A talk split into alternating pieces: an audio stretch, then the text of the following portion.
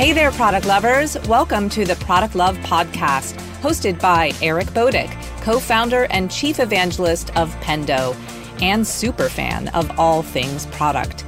Product Love is the place for real insights into the world of crafting products as Eric interviews founders, product leaders, venture capitalists, authors, and more. So let's dive in now with today's Product Love podcast. Well, welcome, lovers of product. Today I'm here with Goncalo Gaiolas, who's the VP of Product from OutSystems. GG, you want to kick this off by giving us a little overview of your background? Absolutely. Uh, thank you, Eric, for having me. It's a pleasure to be here. Hi, everybody in the community. Uh, true pleasure. Absolutely. I'll uh, I'll do a brief intro. So I'm Goncalo. I've been with this company, with OutSystems, for 15 years, and I have a, a very generalist background. I can't, unfortunately, say I'm a a product expert of many many years. I do have a generalist background in the range. I've done things. I've started in software development and done did a little bit of everything from uh, marketing to pre-sales, whatever was needed actually for to get the company to go to the next level. Sort of eternally learning and stumbled my way into product uh, a few years ago, different kinds of products. And I now run the product management team at OutSystems, having run the community team and the digital team before that and uh, passionate about what we're doing at the company, passionate about sort of the trends that the company embodies in the world. But above all, I think of myself as a as a generalist that loves to learn new things and now learning all product related things. So again, happy to be here.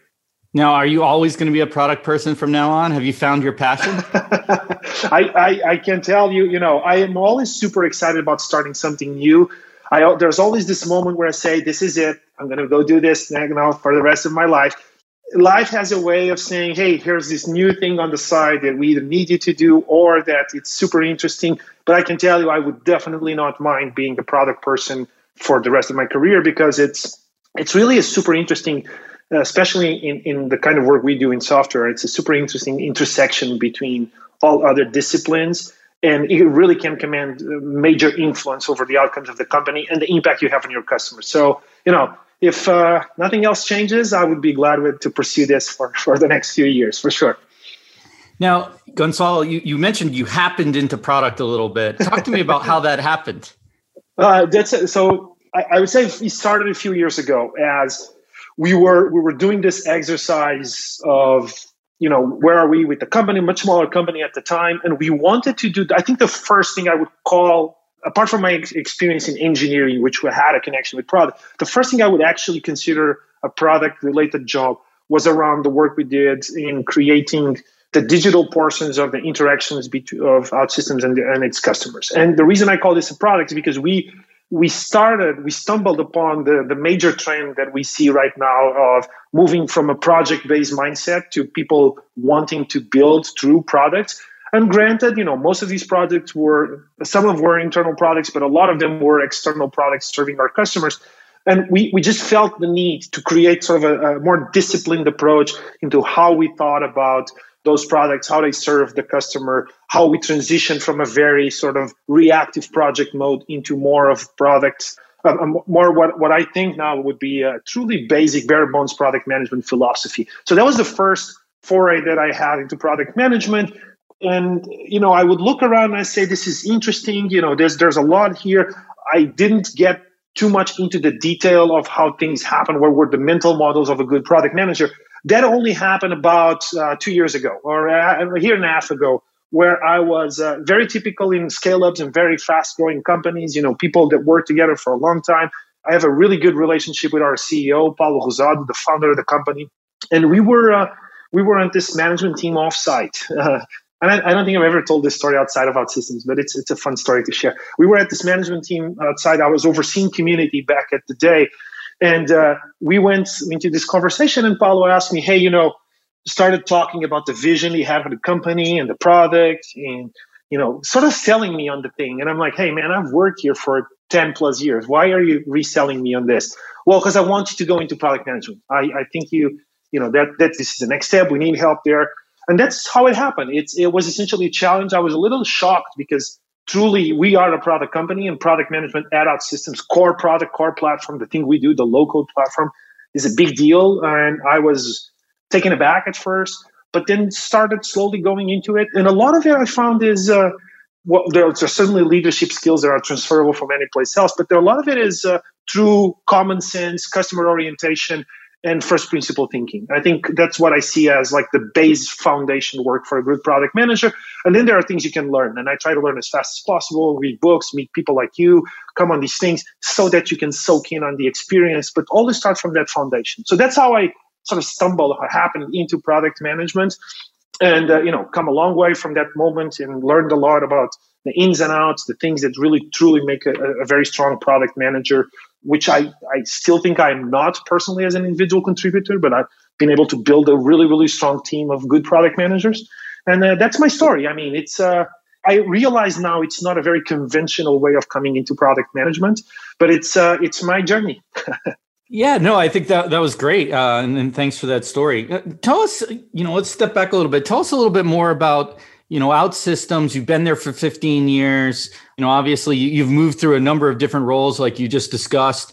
But tell us more about the company OutSystem what problems you're solving there? What teams you currently oversee? Sure. Sure, sure. so OutSystems is a company whose mission is we we strongly believe that current and future world the way companies are going to innovate is through custom software is through building the things that are completely unique to themselves. It's not by you know everybody's going digital and we're talking about digital transformation all the time but that's really not something that i think is going to make that we think is going to make a, a significant difference in how companies innovate or differentiate themselves in the market and in their customers.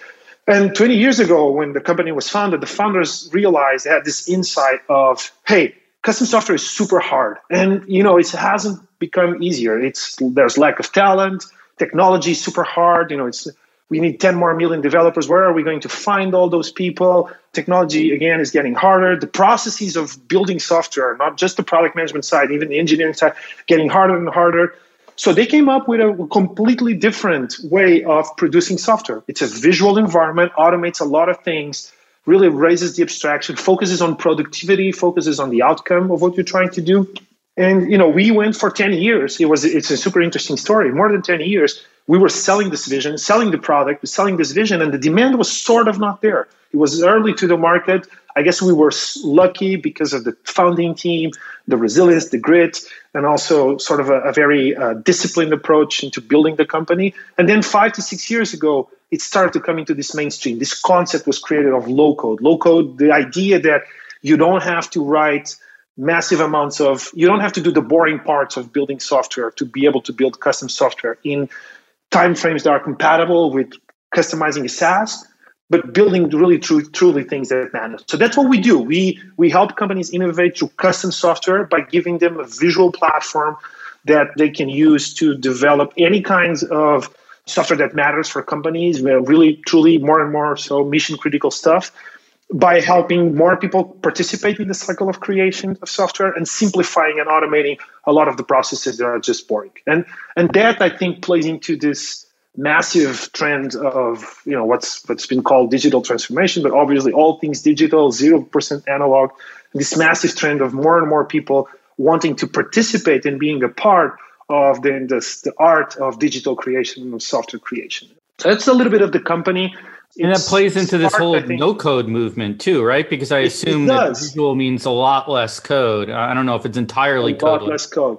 Yeah. It's not entirely codeless. In our case, we, you know, our approach was that we allowed extensibility through code. But a typical OutSystems project, you'll do 90% of things with no code, with just a very strong, very expressive, powerful IDE, a, a visual environment. But it does play. I, I mean, we think of the no code uh, movement as an extension parts of our product are actually no code. Other parts we would consider low code. The distinction is sometimes you know uh, gray at best. But yeah this no code movement is again this idea of how do we empower more people to participate? How do we uh, collect and create productivity between developers testers product managers? How, how do we get all those teams streamlined super productive and how do we continue to increase the productivity and the abstraction of these things so that people don't have to go do the boring stuff? It's it's incredible to see. I mean you you've probably see it all around. It's incredible to see what people come up with these days with tools or platforms such as ours and it's really freeing up.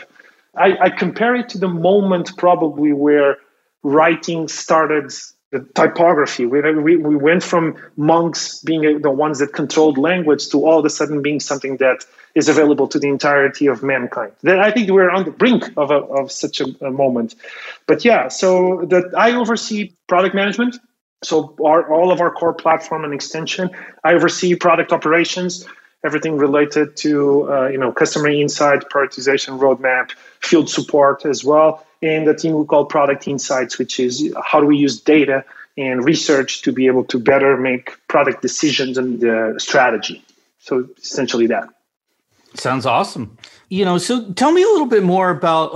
I'm I'm enthralled, kind of. you know, I work at a company, Pendo, and we have you know from the beginning been an enabler for product managers right a platform for pms with this idea that we can help them get data and provide guidance without having to go back to engineering for code so i've always been enthralled or interested passionate about this whole low code no code idea right and in particular now I'm interested with what you're seeing, right? When you're building these custom applications. Now, how does the users of your application have changed? Are you seeing like actual product managers now become at your customers becoming more of you know quote unquote builders or are you still seeing it mostly driven by the engineering teams how has that dynamic changed with OutSystems or has it that's a great question i think what we've seen is in the beginning the way we've structured the product was super powerful super expressive but at the expense of you still needing to have a certain level of understanding of computer science or how applications are built so that you could come in. But the moment you come in, your productivity would skyrocket and you would be fantastic, right? So that that's good and bad. It means we we had a, a strong base of professional developers that would adopt the product. Some wouldn't like it because they would, you know, really like the coding. So that that was the core base. You know, 60% of our community comes from either .NET or Java sort of backgrounds. As we progress, we're seeing two things happening. One is a lot of people want to come into digital creation. They want to be makers, right? And that they want to be makers full time. So that's one path is if you want to be a full time maker, what we offer and what we've seen is we have courses and online training and great accelerators so that these makers can really switch careers and become full time quote unquote developers. They are developers. Let's let's call it like that, right? And we see people coming from continue to come from CS. We see people come from STEM degrees. We see bachelors of arts coming in. We see product managers that say, hey, I want to build this thing and I'm going to use this as a, a fast prototyping tool. Then they fall in love and they understand, look, this is not a prototyping tool. I can actually build the entire solution here. You know, do we do an innovation team? So it's all sorts of different personas coming into this. But the key point is we are enabling people to actually have a better life because they're switching careers to something that they think is more interesting and it's now accessible to them without having to pay for a five year degree in computer science. So, very interesting movement there.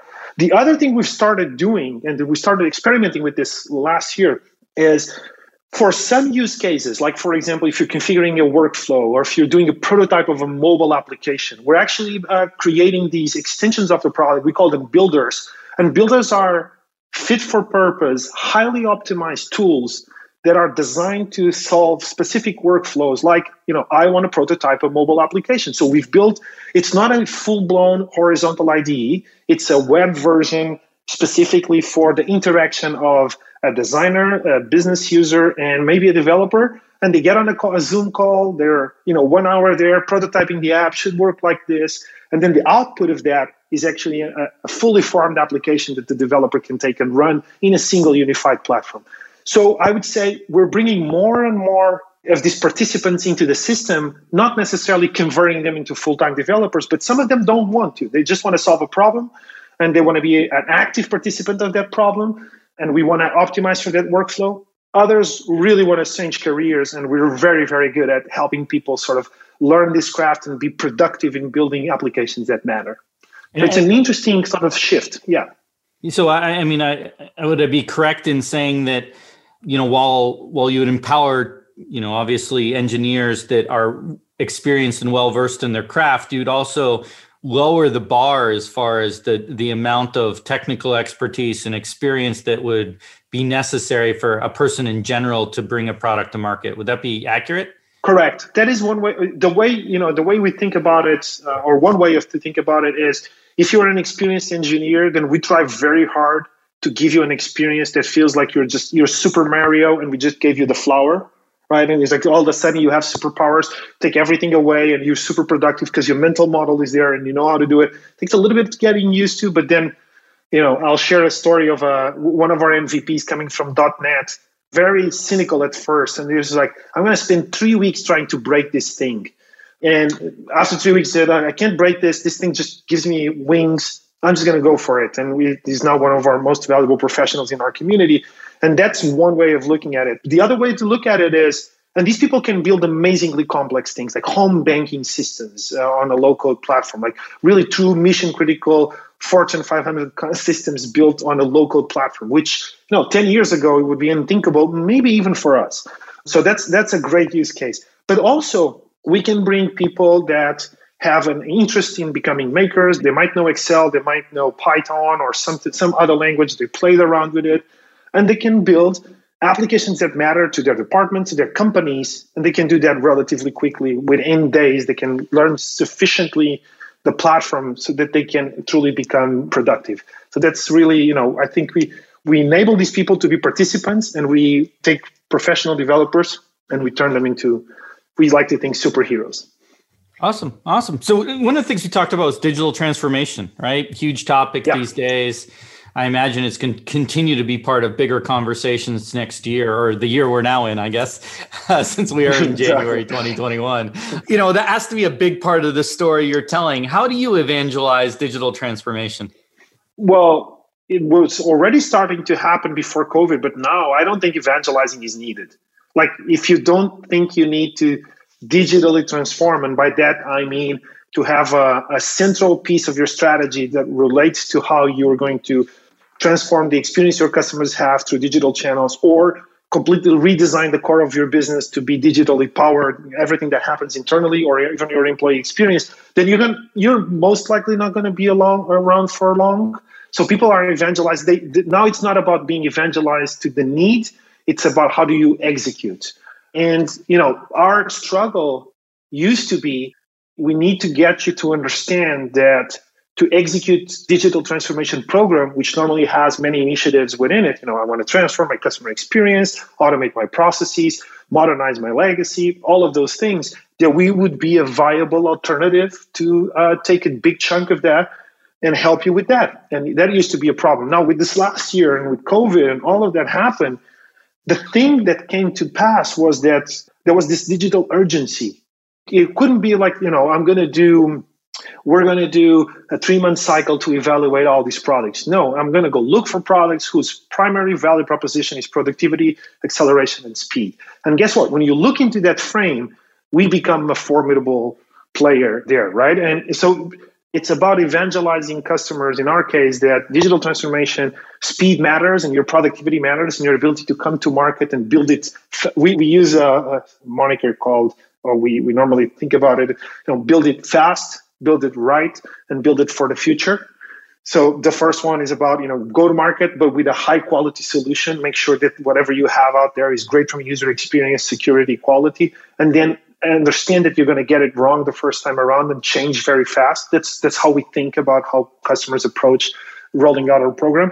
So the evangelism it's essentially about is this the right category? Is this like low code or these types of platforms are the right category for my digital transformation program? That's where we're, we're focusing on right now.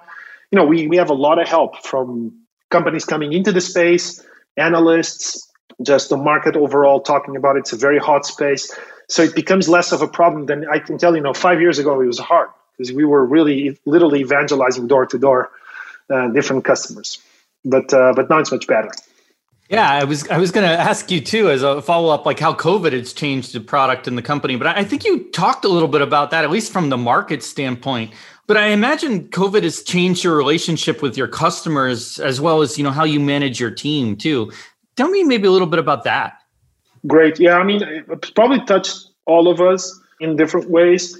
In terms of our relationship with customers, I think what we've seen is again because of the value proposition that we have, where we become we can quickly become in these times a strategic partner for a customer because they need to quickly go into digitizing something or dying right if i don't there was a period here and still very much in that place in time. If you don't have a digital channel strategy, you're dead on the water because people can't leave their home, right? So how do you get that fast? We had a lot of customers that use OutSystems for, for example, internal process automation and took this opportunity to then go into a different, completely different use case. So we become sort of a strategic partner with our customers.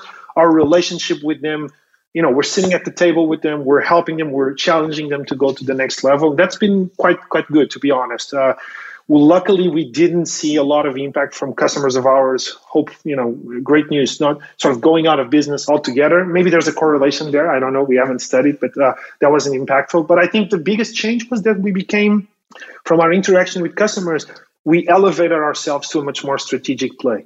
And internally to our teams, I am very proud of how the entire thing went within OutSystems. You know, we we were all a couple of things I think happened uh, tactically for us was we we've been preparing for something like this for a while, not this size, but we had all the infrastructure in place.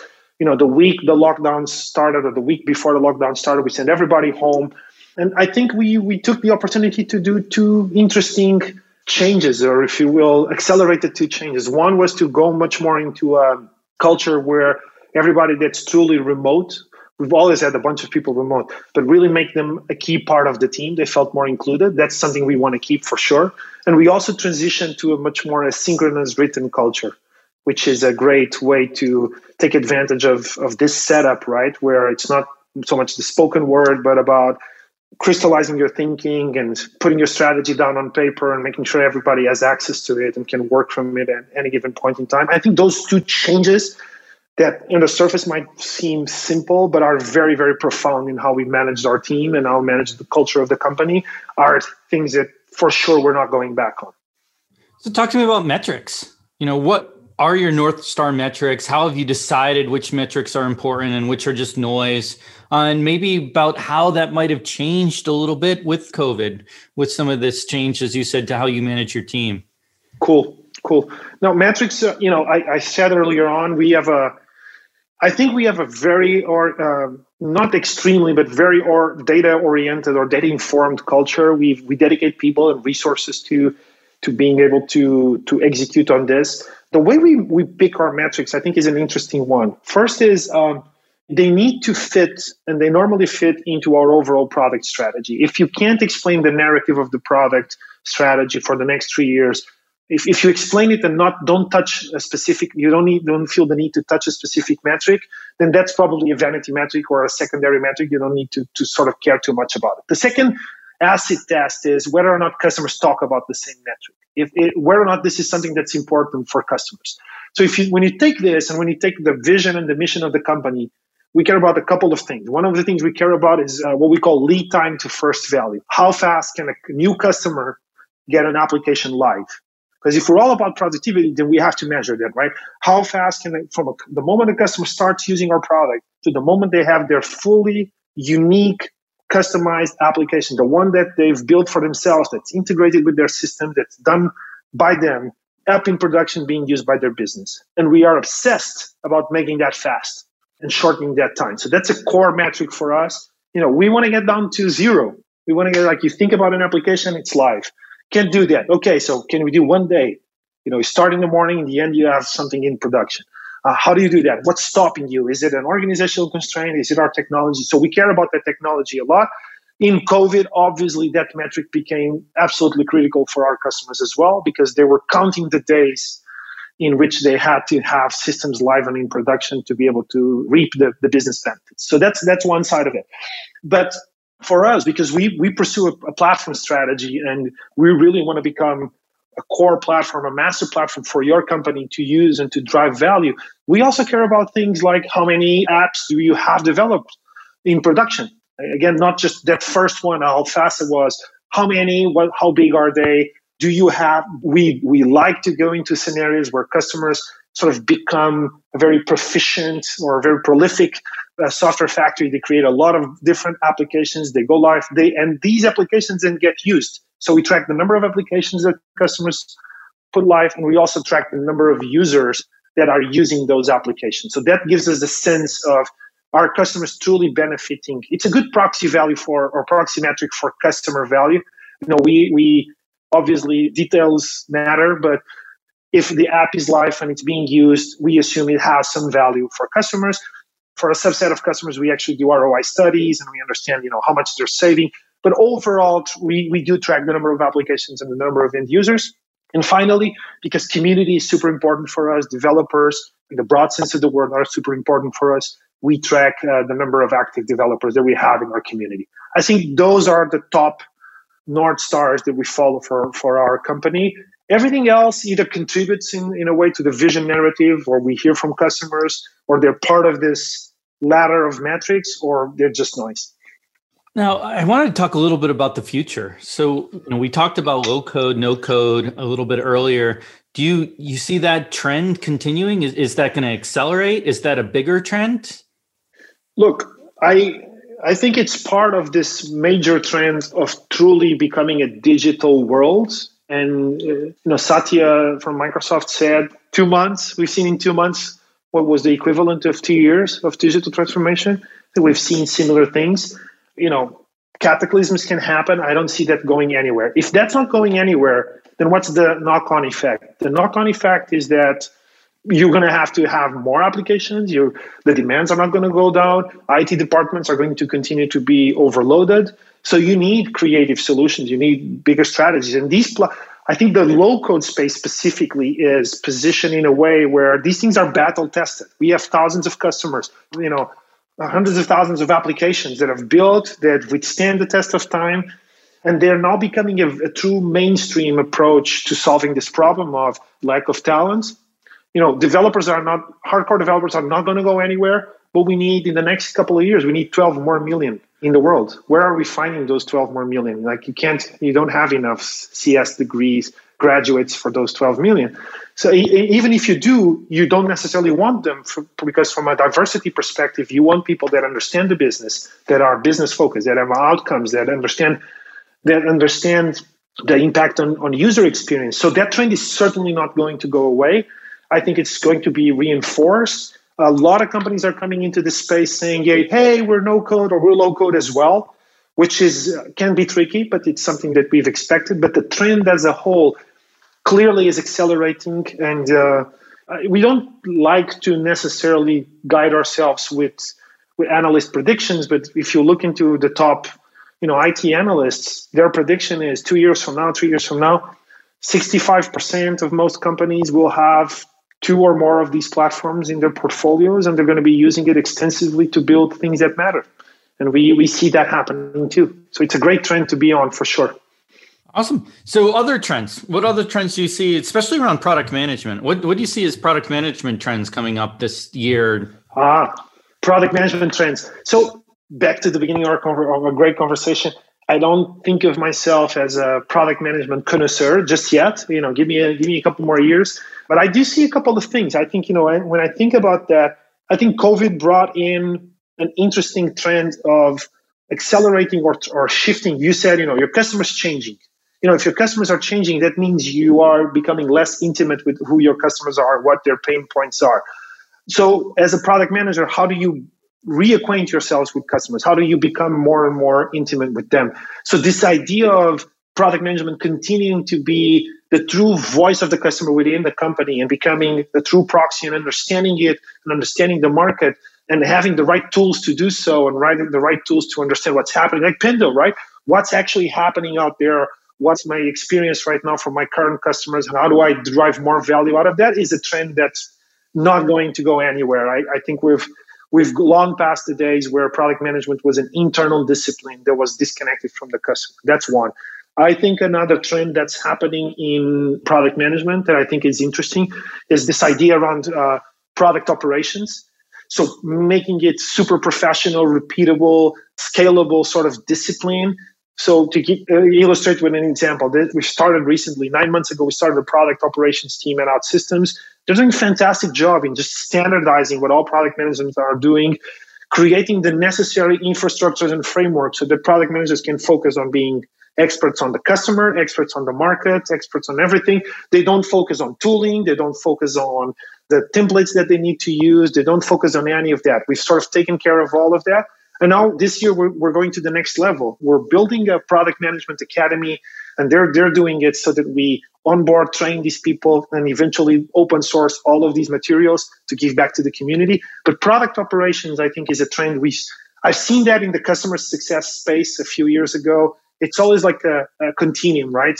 Whenever you're trying to make something more professional, you dedicate people to do so. I think that trend is going to accelerate as well and better managing the tooling and deploying the tooling so that product managers can be super effective is certainly something that's uh, that's going to happen.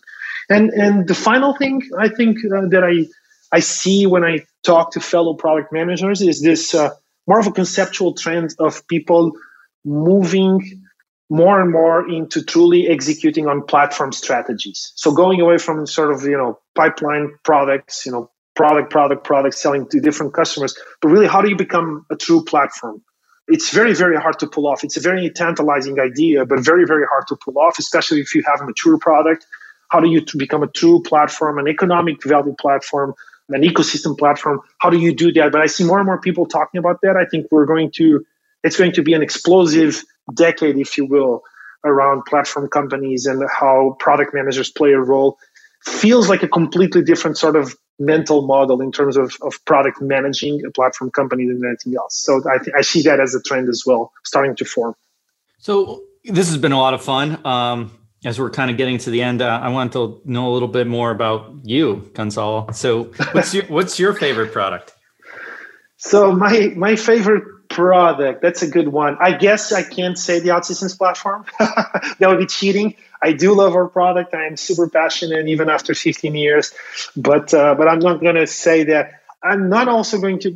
I don't think I'm going to be super innovative. But I I think my favorite. If I think through impacting the world, great execution, great experience and feedback loops, but also this ability to execute on this uh, platform pipeline strategy the greatest product I, I know is, is clearly the iPhone. Millions of people use it every single day. It's been predicated on a fantastic business experience. It's tremendous focus on the multiple personas, the developers on the platform side, the users on the end, you know, businesses using it. It's truly a remarkable thing to think that 10 years ago or a little bit more than 10 years ago, there was no such thing. And that we we have now essentially shifted the fabric of mankind through the introduction of a product, much more than a product, sort of a philosophy, but really groundbreaking. And I, I would be remiss if to not call it my true favorite product that I use every day and that I think uh, most significantly changed the world from an impact perspective. So, one, one final question three words to describe yourself. So, three words. I think I'm going to repeat myself from the beginning, but if I, I would use uh, eternally enthusiastic beginner that's my thing. Is like an eternal machine of just being almost childishly excited about new things and, and discovering new things that might be known to others, but really an, an completely always on enthusiastic beginner. That that's me. And I hope that a little bit of that came across during our chat because it's what people normally, when people describe me, that's normally where they go. Well, thank you. Yeah, I mean, enthusiastic definitely came across. there, there's no doubt there. Uh, you know, this was a blast. Thank you for your time. It's been great. Thank you so much. Great questions, and thank you for the podcast. I had a chance to look at some of the episodes, subscribing now, and it's, uh, it's fantastic. Thank you for doing this back to the community. You know, we need more people like you driving these things. So it's, it's been fun. Thank you.